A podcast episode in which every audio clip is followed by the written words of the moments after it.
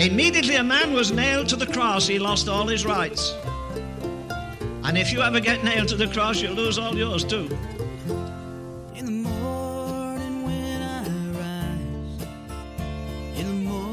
We love ourselves so much. And who are, we, who are we talking about now? Unbelievers? No. So called believers who have never understood what it is to take up the cross and put self to death. See, because in the last days there's going to be very little preaching about the cross and death to self life. And so, when there's no preaching against death on death to self, self is going to flourish in the lives of many Christians. They won't even know that you cannot follow Jesus if you love yourself.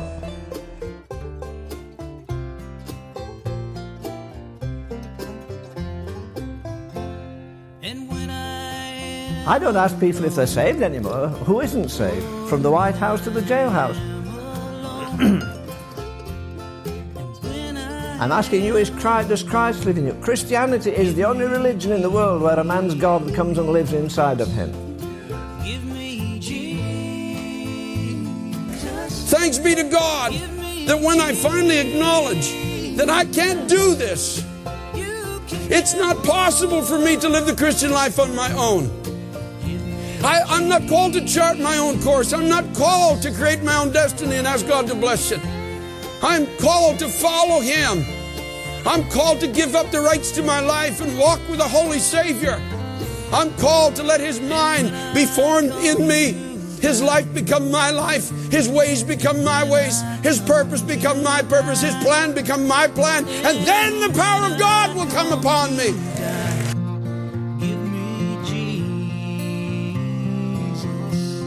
Amen. That's all you can say to that. You want the power of God to come and live with inside you. Some people maybe don't. They don't want that conviction of the Holy Spirit to get on them.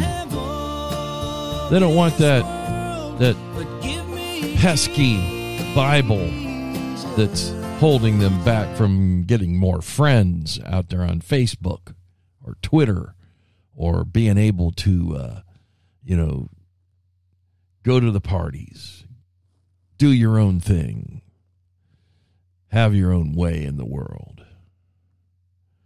And uh, here at the Removing Confusion podcast, that's not us.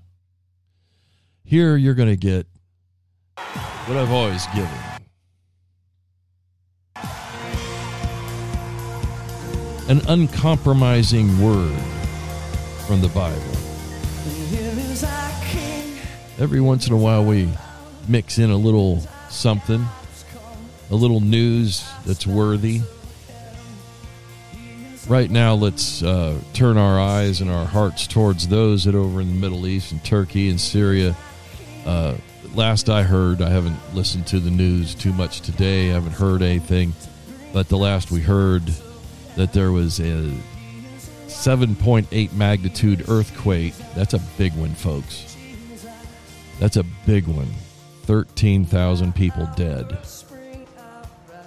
And the constant uh, digging through rubble that'll probably go on for who knows how long to find hopefully more people alive. They found a baby that uh, I think it's separated from mom and uh, dug her out, you know, alive and well. That's a that's the miracles that can happen, even in this terrible destruction. But that just reminds us what Jesus said in Matthew 24 that there will be in the last days earthquakes in diverse places, in places that, you know, you don't expect them, maybe.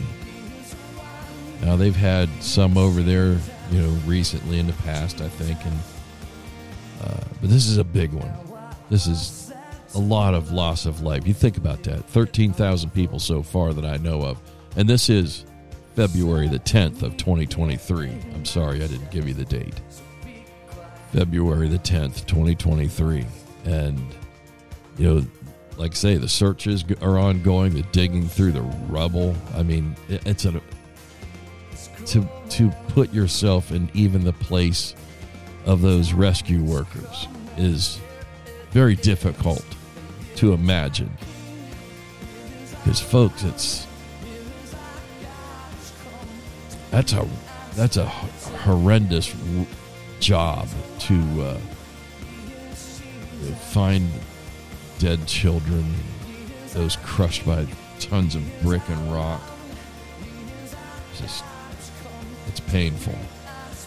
And in the West, we just go on day to day, not worrying about it.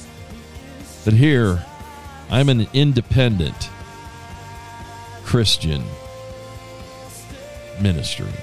There is no leash on me, there is no religious chain wrapped around uh, the necks of us. There's no indoctrination center that's taken me aside and tried to turn me into something that I don't want to be. We don't claim any denomination, so you can call. Oh, he's an inter, he's one of those interdenominational. He's probably Catholic. Ah, no, I'm not. I said Christian. I claim nothing I may go to a specific type of church, but I do not hold to the specific denominational doc- dogma is more like it than doctrine. It's almost some of these places turn into cults over periods of time. Here at Removing Confusion, just to remind you if you are new with us, we have no subscription section, we have no paywall that we're hiding behind and we don't play around with Patreon. I get paid nothing, literally, for doing this. Just the fact that God's looking out for us. God's helping us along as we go. Introducing the new Starbucks. All right, you can stop that. we tackle the hard stuff. and We're going to tackle some of it today, and sometimes it's rather brutal the way that we go after them. And I don't mean to be mean spirited or come across as, you know, holier than thou or any of that kind of stuff. I'm not.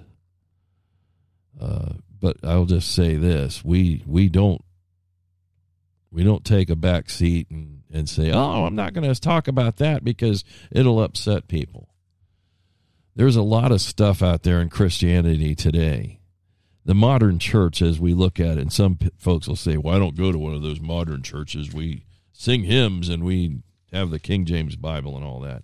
Still a modern church because most, for the most part, these places have uh, taken on some kind of a semblance of modernism. You know, they they uh, uh, believe in some pretty wild things out there that, when you start to dig deep into the Bible, they just don't fit.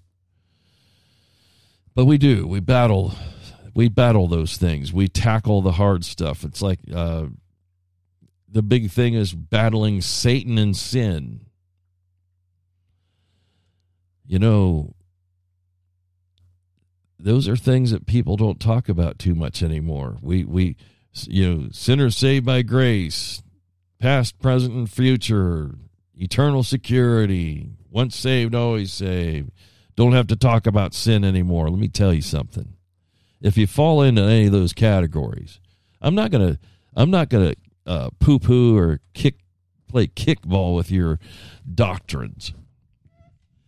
I want you to trust in Jesus. That's where I want you to be. I want you to know that He is the one and the only way. Once you get that in your head, then we can talk about everything else basically get saved. and that's another thing here that we believe in strongly the saving of souls by the power of the Holy Ghost. Oh, you can't talk about him. Well, I just did, and I always will. You can't preach effectively. You can't lead people to the Lord effectively you can't uh, work and walk in the Christian life effectively if you don't have the indwelling of the Holy Spirit. And I know that that's not popular in some religions today. See, I said the word or denominations. They uh, they want to they want to say that you're not really indwelt with the Holy Spirit because some idiot wrote a book in a denomination that says it's not. He's not there. I'm sorry, I didn't mean to say it. He's not there. He's not living within you. Now, that puts us in the Old Testament. Maybe that's where folks want to be. Maybe you want to be carried off into captivity because you haven't followed God's laws. That's what happened back then. And the Holy Spirit did not dwell within men. Uh, Peter, I believe, wrote and said that the Holy Spirit worked through men or on men, but he didn't stay there.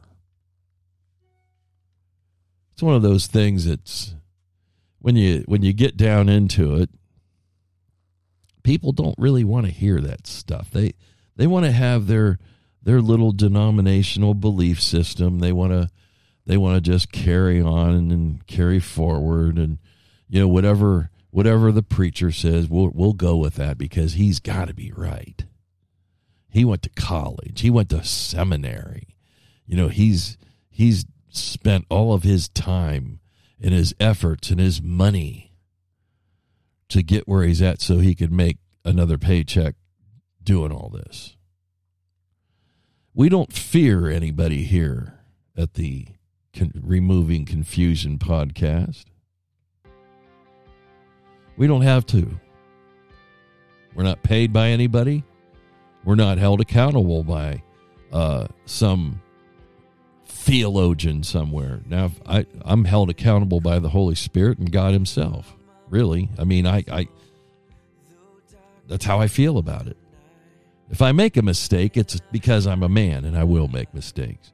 We uh, aren't afraid to tip over those sacred cows that come with religion. People, look, fear has become a very strong factor in religion. Either you are pushed into fear or you're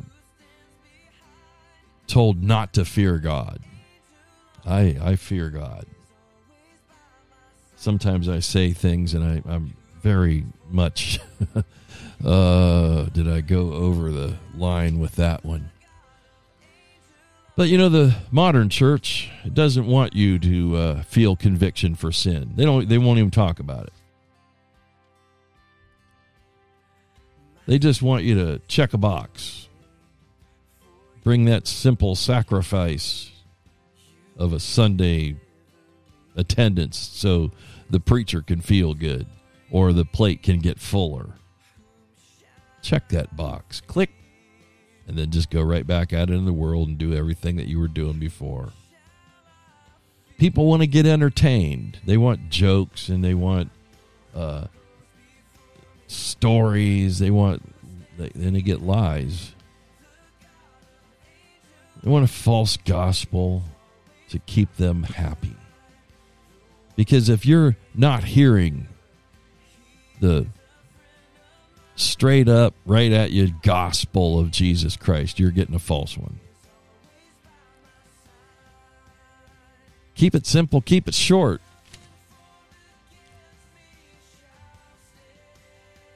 You know, Paul would preach so long that fellows fell out of the windows and broke their necks, and he had to go out there and resurrect them right there in the street. There are people that I've, I've heard tell stories of going to places like China underground China, where they would get in there and they'd preach and preach and preach, and you know the people would just sit there. And he'd, how long should I go? Would just keep going. They might go two or three hours, so their voice is about ready to give out because they're not used to that. And what happened? Well, the guy said, "Well, what do you what, what do you want me to do?" And they said, "Come back, come back and preach some more We, we want to hear that. Preach us the Bible. Just read it to us. That's all. We don't care. Just do it. And he says, Well, when do you want me to do it? You know, tomorrow, next week? No. We'll go home, have a little break, eat some rice, and we'll be back in two hours. You can start all over again. People are hungry, hungering and thirsting after what is in the Bible. Righteousness is what it says in Matthew 5 6. Blessed are they that hunger and thirst after Christ, they shall be filled. We don't know what that's like in the Western world. Don't talk about persecution. These people know persecution firsthand. They just want to. We just want to know about when we're getting out of here before anything bad happens. The modern church really doesn't want a message from Romans or or Peter's epistles where things get a little bit more pointed. I've read it, or I watched a video actually on a guy who I, I couldn't watch it all, who tried to say that you know the the the books of Romans and books of First Peter and and some other ones that had the the harder things in them. Uh, they're not for the modern church. See, there you go. Not for the modern church. The modern church doesn't get that stuff. There, it's not for them. Book of James was one. You know, they they they literally tried to take uh, from the canon of Scripture the Book of James out at one point in time, way back there, because look at it. Faith without works is dead. Well, that's works based. No, it's not. If you're saved and you know Christ and He lives within you, you want to do good works. You don't do them to get saved, you do them because you're saved. And if you have faith and yet you can't seem to do the good works of God, now that doesn't mean, okay, to prove that I'm saved, I'm going to go ahead and you know give a thousand dollars to the, the, my favorite charity out here. That's a good thing to do, by the way. Feed the homeless you know help help those that are downtrodden send off to a good ministry. But you don't do that to say look at me i'm saved. No you just do it quietly. Let not your right hand know what your left hand is doing or vice versa. You know don't give your alms it says out loud. Do it and be quiet. I've heard guys from pulpits stand there and say I give this, I give that, I drop this, I do that. I don't, you know what? I don't care what you do. They just want you to to try to keep up with them or something. it makes me want to walk out.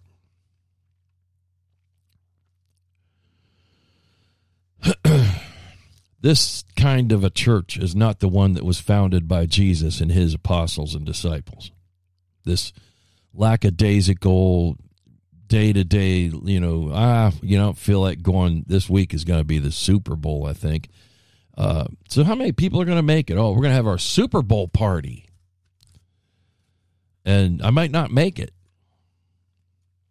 for the uh, evening service if if the church even has one.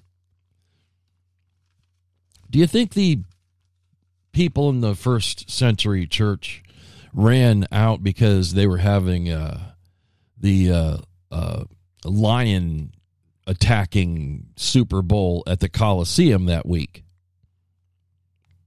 I, I can't think of a better way to put it. No, they didn't. They huddled together. They prayed for their, their neighbors. They prayed for themselves. They prayed for strength. They prayed for guidance. They prayed for more of the word from these men that Jesus appointed and discipled, by the way. He didn't just throw the Spirit at them and let them go. He discipled these men. They were called disciples. And they went out and made disciples. These people suffered. They suffered for what they believed in. But they they rallied in it. You know, they they they they didn't whine about the suffering. Paul Paul wrote about it over and over again about how he was shipwrecked and starved and whipped and beaten and jailed and everything else. stoned. But they sang in the deepest part of the of the jail. Paul and Silas sang hymns and they prayed till the doors popped open and even the jailer got saved. But not with some little prayer, but with the explosive power of the Holy Ghost. So do we have that anymore? Do we see that? It's you know these invitations at churches that are so bland. Eh, not very often, because that's exactly what it's become. Bland, monotonous. Uh, well, it's it's time for the invitation. We're going to sing a hymn and we're gonna we're gonna talk to you for five minutes about blah blah blah, and then you know nothing happened. The people are like, let's get out of here.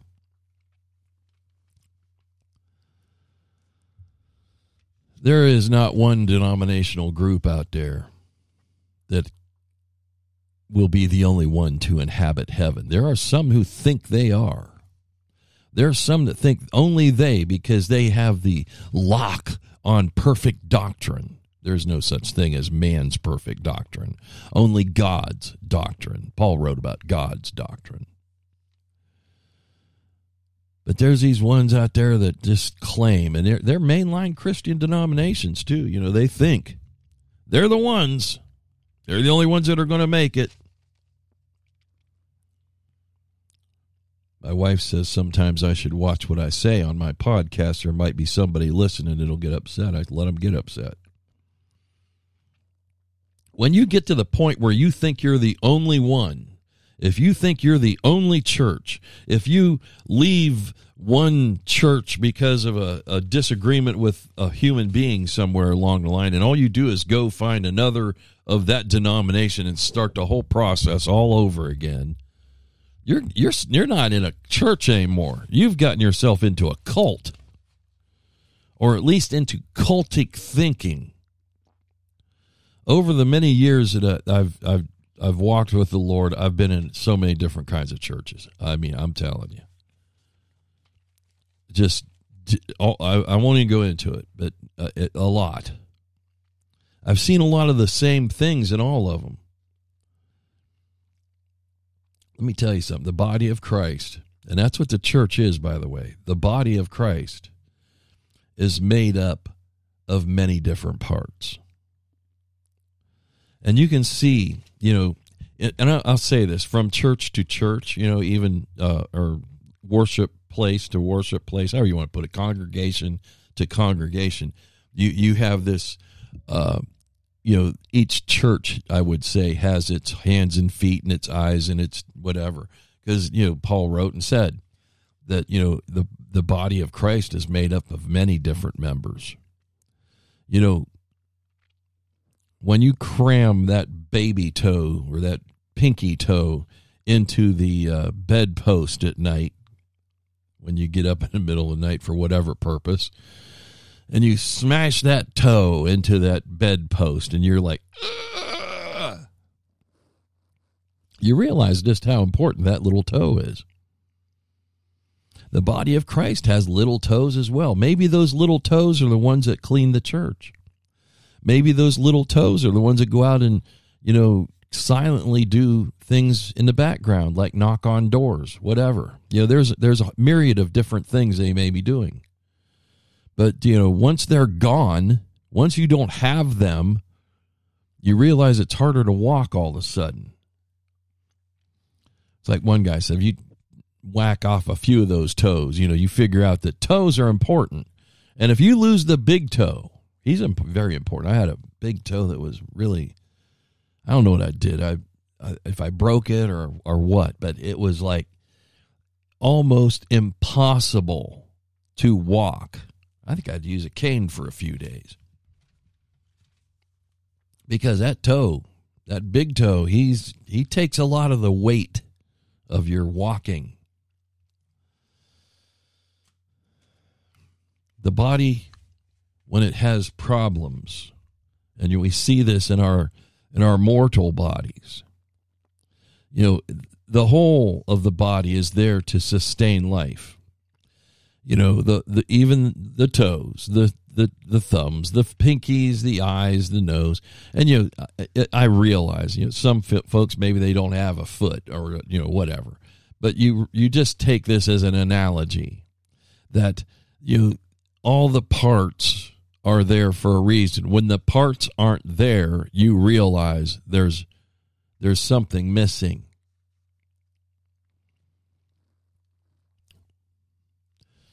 When the internal organs well, first off, when a body starts to die, and we're going to use this as an analogy for even a congregation in a church. When you can see it, it's starting to fade. When the when you look around and the people who did these little tasks are no longer there. Maybe it's a guy that drove a bus.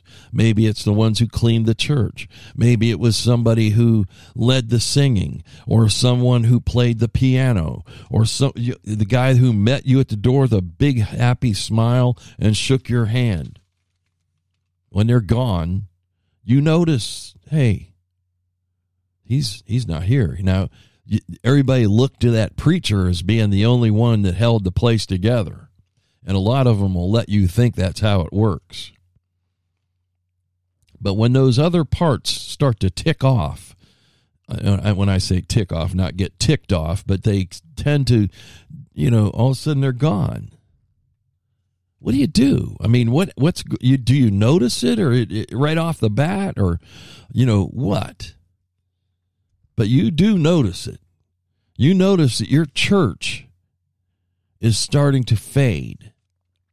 And that's what happens to a body. Things that it doesn't need, it starts to shut down.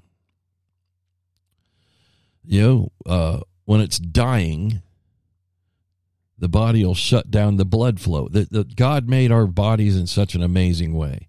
You know, you're not using your arms and legs for the most part as you draw closer to death. So your arms, your extremities, your arms, your legs, they just the, the blood flow is staunched. The in the inner part, that torso, the head, that's where the blood needs to be. They need it needs more of it. It's not getting the oxygenation that it used to, so it's not going to waste it pumping it clear out all this blood out into the legs and the arms. But then those internal organs start to also shut down the kidneys, the liver, you know, all these things start to stop. And when those kidneys, and specifically kidneys and liver, when they start to lose their functionality, the body then is being poisoned from within. And sooner or later, it will die.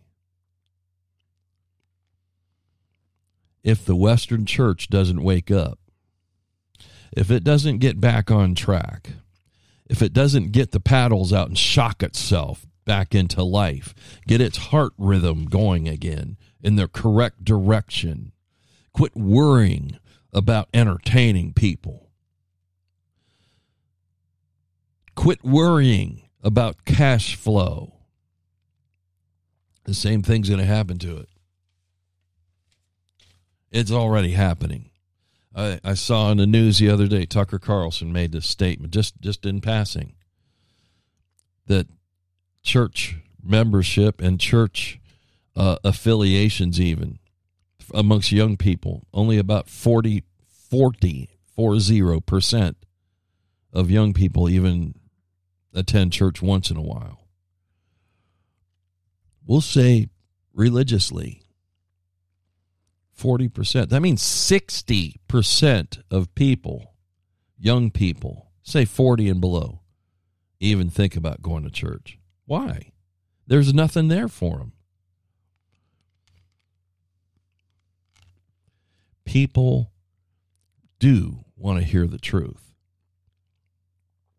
Sometimes the stuff that we talk about might be a little bit more intense for a young believer. But if you are a young believer, I welcome you. And I'm willing to talk to you anytime you want.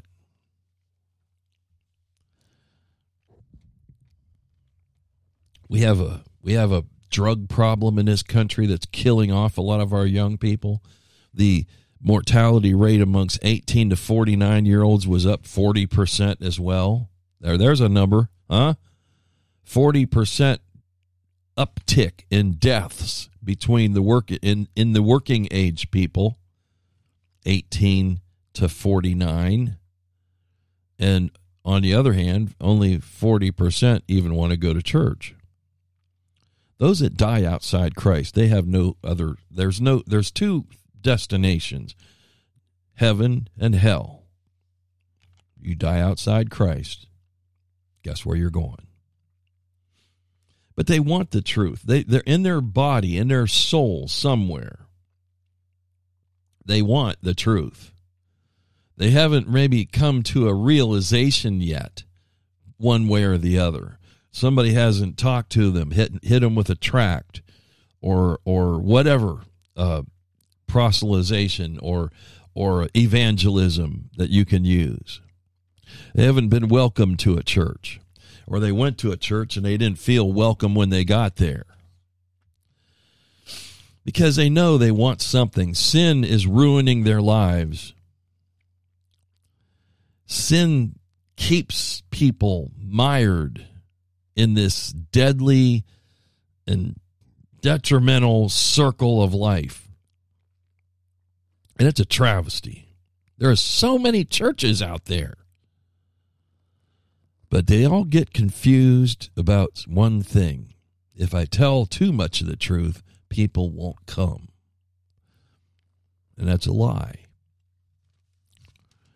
We have to show people that temptation will always come, even after you're saved, specifically after you're saved.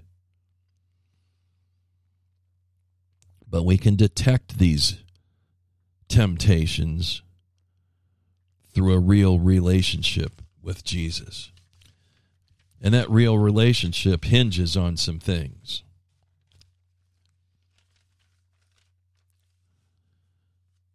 You know, like I say, do we dare even address sin in the church?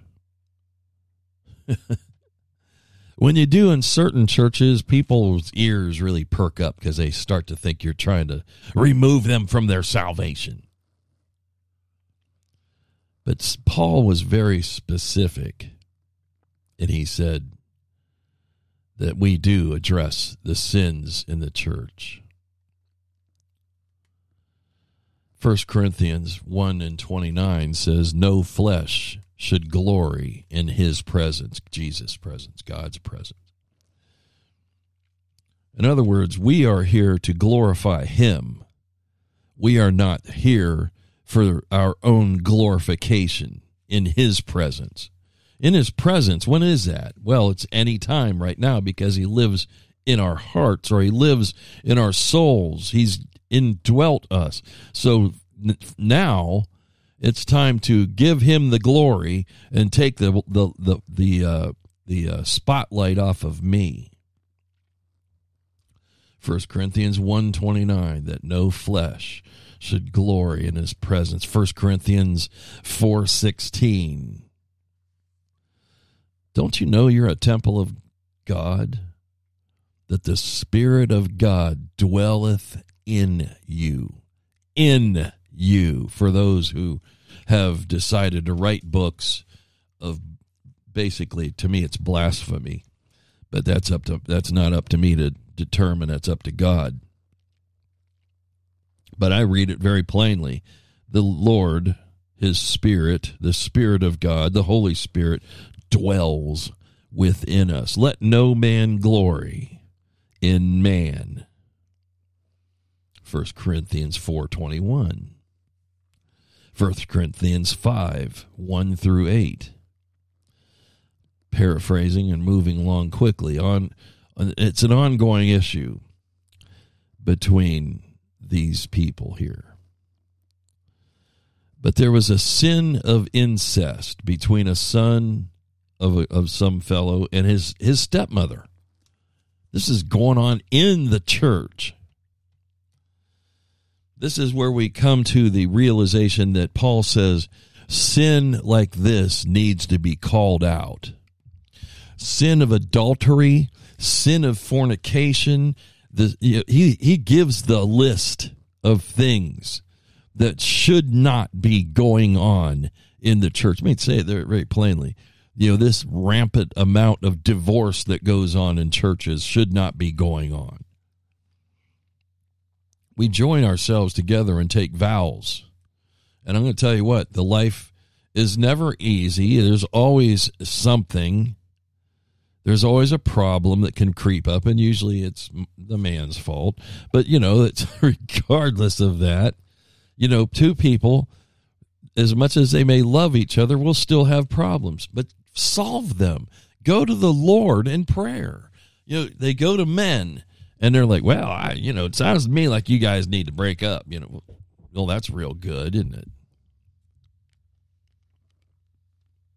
Now, First Corinthians 5, I don't want to sit here and read the whole thing, uh, but it is worthy of your attention of verses 1 through 8, where Paul talks about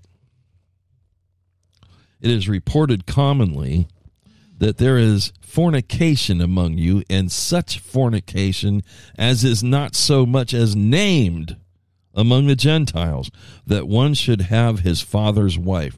Now, this was probably a concubine, as they had in those days. The Corinthian church came from a background of deviant sexuality. I mean, that's let's be straight with you. If you're if you're uh, uh, old enough, you know you can understand what I'm saying. Most of us here are adults and they, they, this didn't really bother them. They hadn't really gotten the, the they weren't strong in their faith at this point evidently.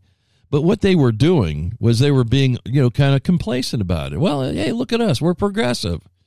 We're prog- we're progressive. We're we're going to let this go on because you know it shows how we are we are accepting anybody. That's just like today. Homosexuals sitting there holding hands and kissing in the pew. Well, hey, we're progressive. We're tolerant. Paul says, quit being tolerant. Quit being pr- tolerant. You know, they were proud of their liberal stance, and Paul said, quit it. See, Roman law permitted this type of atrocity. Just like you know, a lot of lot of countries around the world today say abortion's okay, homosexual marriage is okay, drug use is getting to be okay. They're all sin. They're all sin. You can't just say, well, the government says it's all right, so I can do it. As a Christian, you live under the law of God. Now, people are going to say, you're teaching legalism. No, I'm teaching a very poignant fact. There are things that we do not do. Period. I think you know that. Your morality compass should at least point in the right direction. But you'll get a preacher who'll come along tell you it's okay, I'm sure. You can find one if you look hard enough. You won't find him here. The church should not, oh, I'm sorry, the church should follow man's law. Romans 13 always comes to mind. But when man's law crosses that boundary that's set by God, no, we don't have to accept it. Now, you know, to stay away from homosexuality in the church and stay away from abortion and all that, that's not going to land you in the clink, you know, if you don't do it. It's just saying, hey, I, I, that's man's law that I really don't agree with. When they put a speed trap up and you get caught, hey, what are you going to do? You got caught. You were you did violate the law. And okay, the, the the man says it's all right to smoke pot. That doesn't mean it's okay for you. God said to keep your mind sober, vigilant, because the devil as a lion goes around seeking whom he may swallow whole. You get yourself all whacked out on the on the wacky weed, and then you take a couple of pills on the backside, and you know because it's legal, or you go to the shoot up zone and and pop yourself some heroin. Then you stumble out in front of a bus and get killed. Don't blame God, blame yourself. You can't even blame man. You should know better, Christian. You should know better.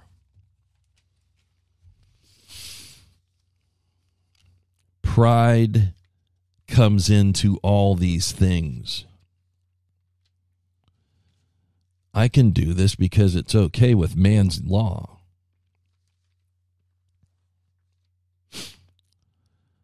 The judgment in this case that Paul has in 1 Corinthians uh, 5, verses 1 through 8, is pretty tough. When you read it, it's tough. It sounds tough. He says, Deliver him unto Satan. He's got to be taken out of the church. You know, get to get get whoever you have to get together, the deacons, the elders, the church body itself.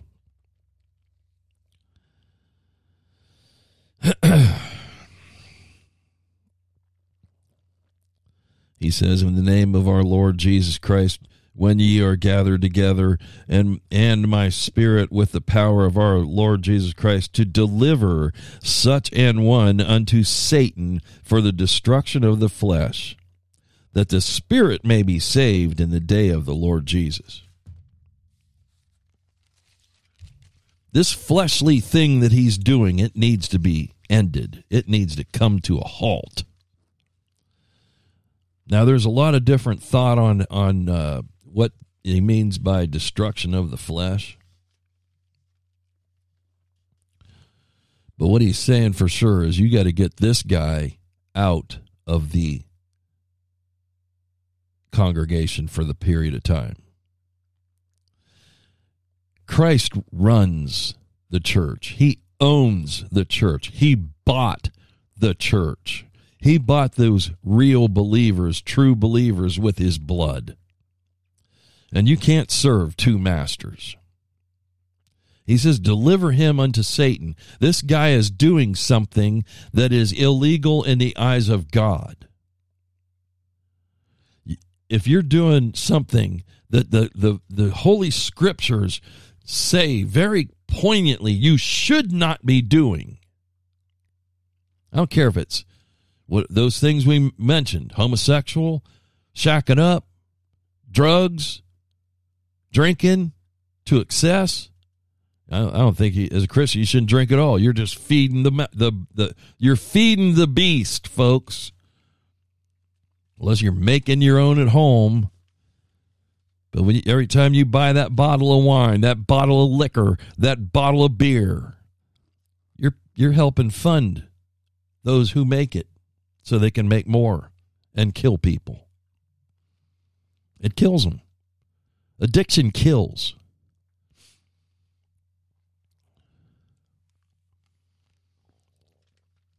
You can't serve two masters. Christ owns the church. He cannot permit this type of activity to go on in his church.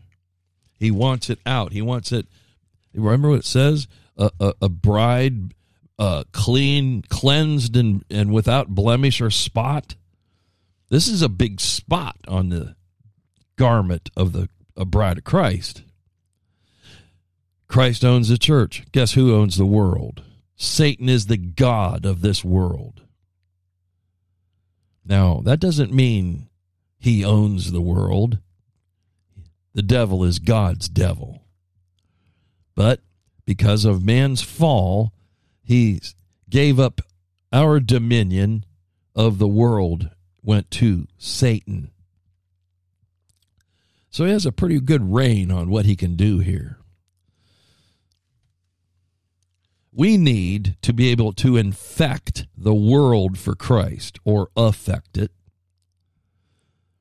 But we cannot allow Satan to run amuck in our churches.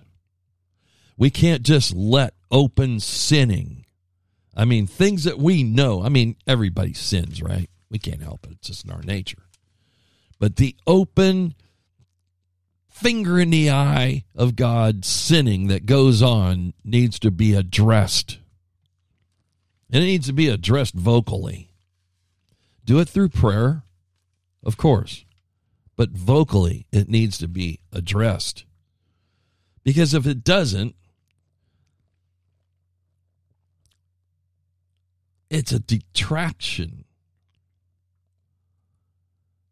and it's destruction of our faith around us. We we start to look at well, if he can do it, I can do it. We'll get to that in a minute.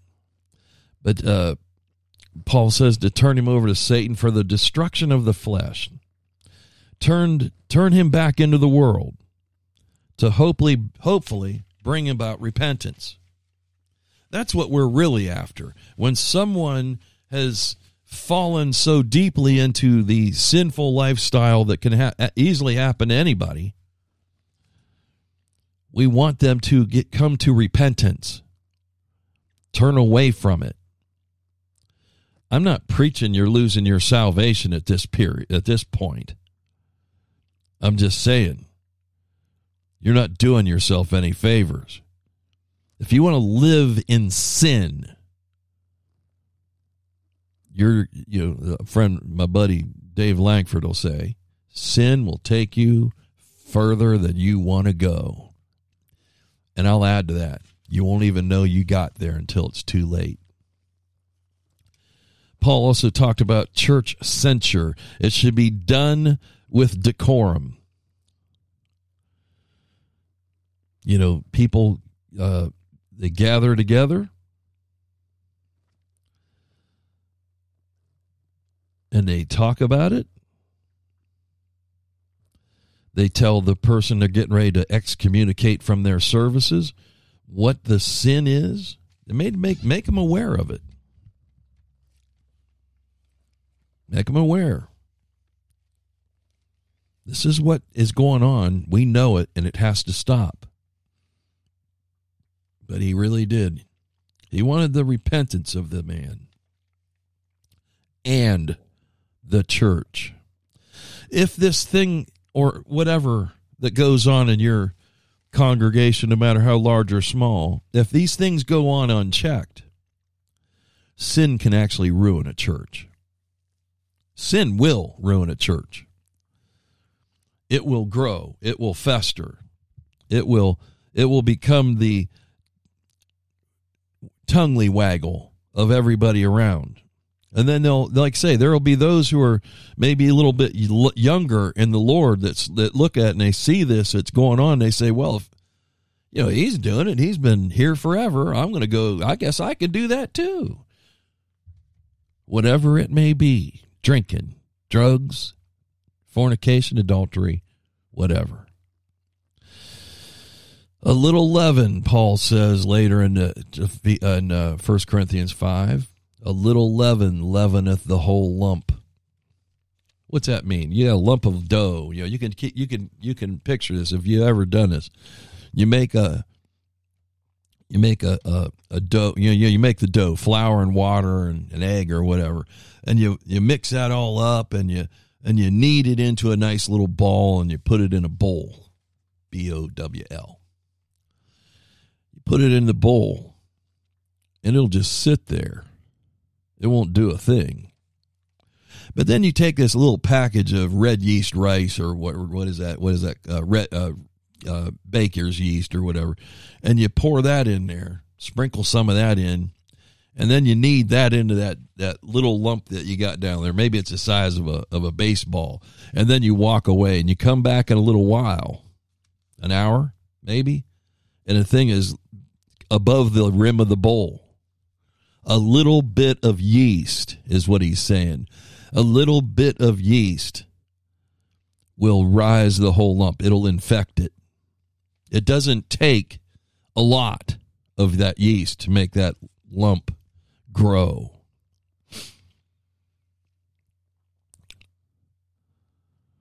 And then the whole church is affected. And there's this breaking that can happen. That's what that's all that, Satan is always after that. That's his end game.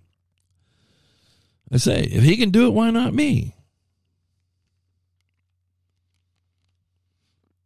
I say if a pastor lets this stuff go on in his church, he ends up with multiple di- divorces in his church. People that think drinking and drugs is fine, so they just do it. You know, then they get to the point where they're too laid over, was it hung over on Sunday to make it in, or they're out looking for their fix. They indulge in things, and and it's just you know it doesn't work. It doesn't it doesn't flesh out well.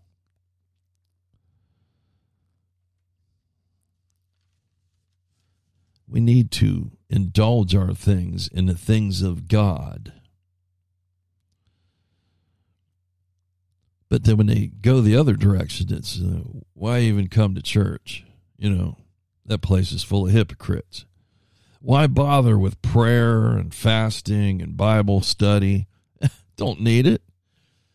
You gave me everything I need. I got. I said the five second prayer. It's all over and good. I'm I'm saved. Another another line. I heard this one. I I, I like this one too. You know, because it, it, it it directly goes to uh, the flock. Right. One scabbed sheep infects the whole flock.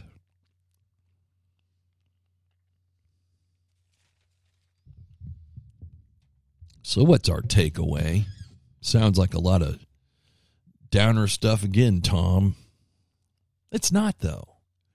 You know, all we have to do is address things as we're supposed to. Do it with decorum. Do it with love. You know, you don't pick the guy up by the, the, the shirt collar and the, and the loop of his pants and throw him out the door. He has to be made known. But see, there's a problem that we just accept sin because oh well we're sinners saved by grace. So we we you know if we throw this guy out for sinning, we have to throw the guy out for smoking a cigarette. Or maybe he only has a, a glass of wine once every six months. He's got to go too. No, that's not the same thing. It's really not. If you jump over one chapter in, in Corinthians, and we're going to do that in a heartbeat. society, the society in Corinth didn't have any issue with the stuff that was going on or this sexual deviancy that this guy was involved in. And society today is getting that way too. The society here in the United States, it doesn't have any it doesn't have any problem with anything. We have people having sex on the streets in some of our major cities that they're openly shooting up drugs in the, it, right on the street. Their major cities, smoking dope, shooting up heroin, uh, urinating, and everything else, right out in the open, in front of kids and everything. Well, you can't help it. That's that's okay.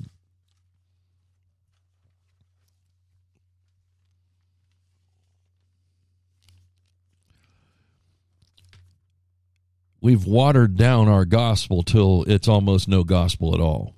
And really, a watered down gospel is no gospel at all. You can't change the gospel to fit your life. You have to change your life to fit the gospel. Men would they'd rather wink at the sin that is open than openly address it. If you have somebody that's openly with a serious sin issue is active in the church, he's often just left alone. You know, it's not easy to get good, godly workers in your church. It's not easy, but it can be done because it is up to the older members, if they've been discipled correctly, which most have not anymore, to find those who have and disciple the younger ones or those that are less less you know the the uh, the ones of the babes that are still drinking milk need discipled as well even if they've been at it for 40 or 50 years.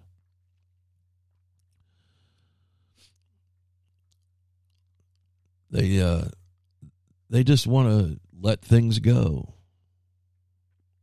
Discipleship is is the agent of change Teaching right living can lead to righteousness.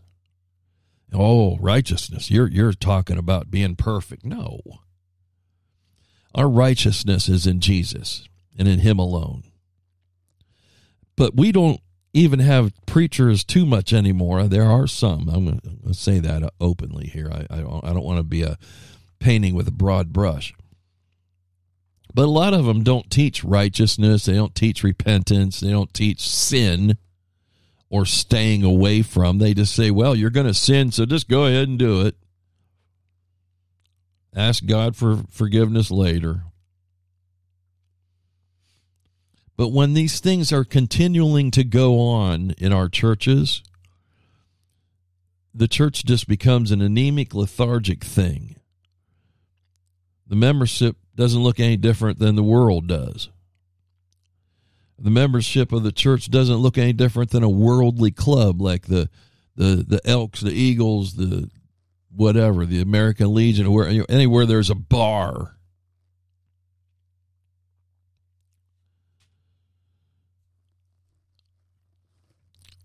First Corinthians six.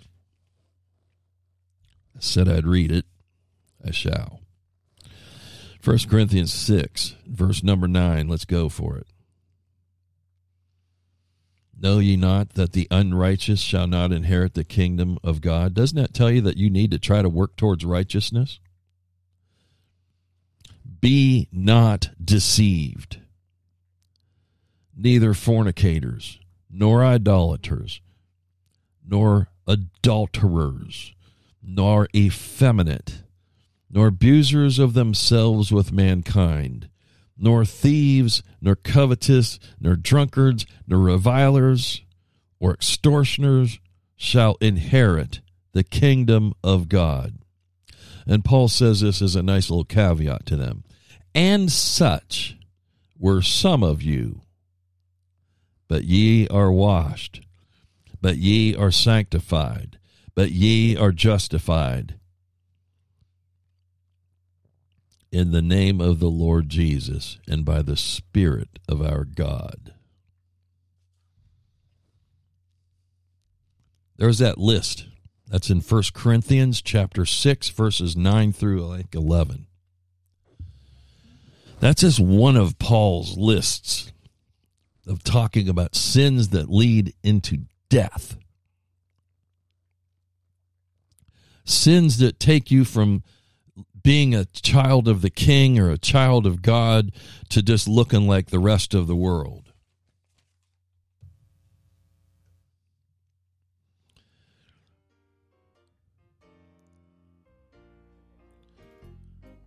There's three words throughout our salvific walk. You've probably heard them if you've been around the church long enough, especially if you're a Baptist or Calvinistic bent. But they're all they fit all. Justification, that's where Jesus justifies you with his blood for your sins. He cleanses you. Sanctification is an ongoing working throughout the rest of your life, really, of making us stronger in Christ. Learning, developing, and becoming uh, aspiring towards righteousness. And then there's glorification. That's the end that's the end result. You leave this world one way or the other and you go to be with the lord forever there be with him. So let's look at it again. Three simpler words that go along. Salvation repentance and goodness. Obedience. Obey him to the best of your ability, and your life will be so much better. Till next time, Tom Richardson, Removing Confusion Podcast.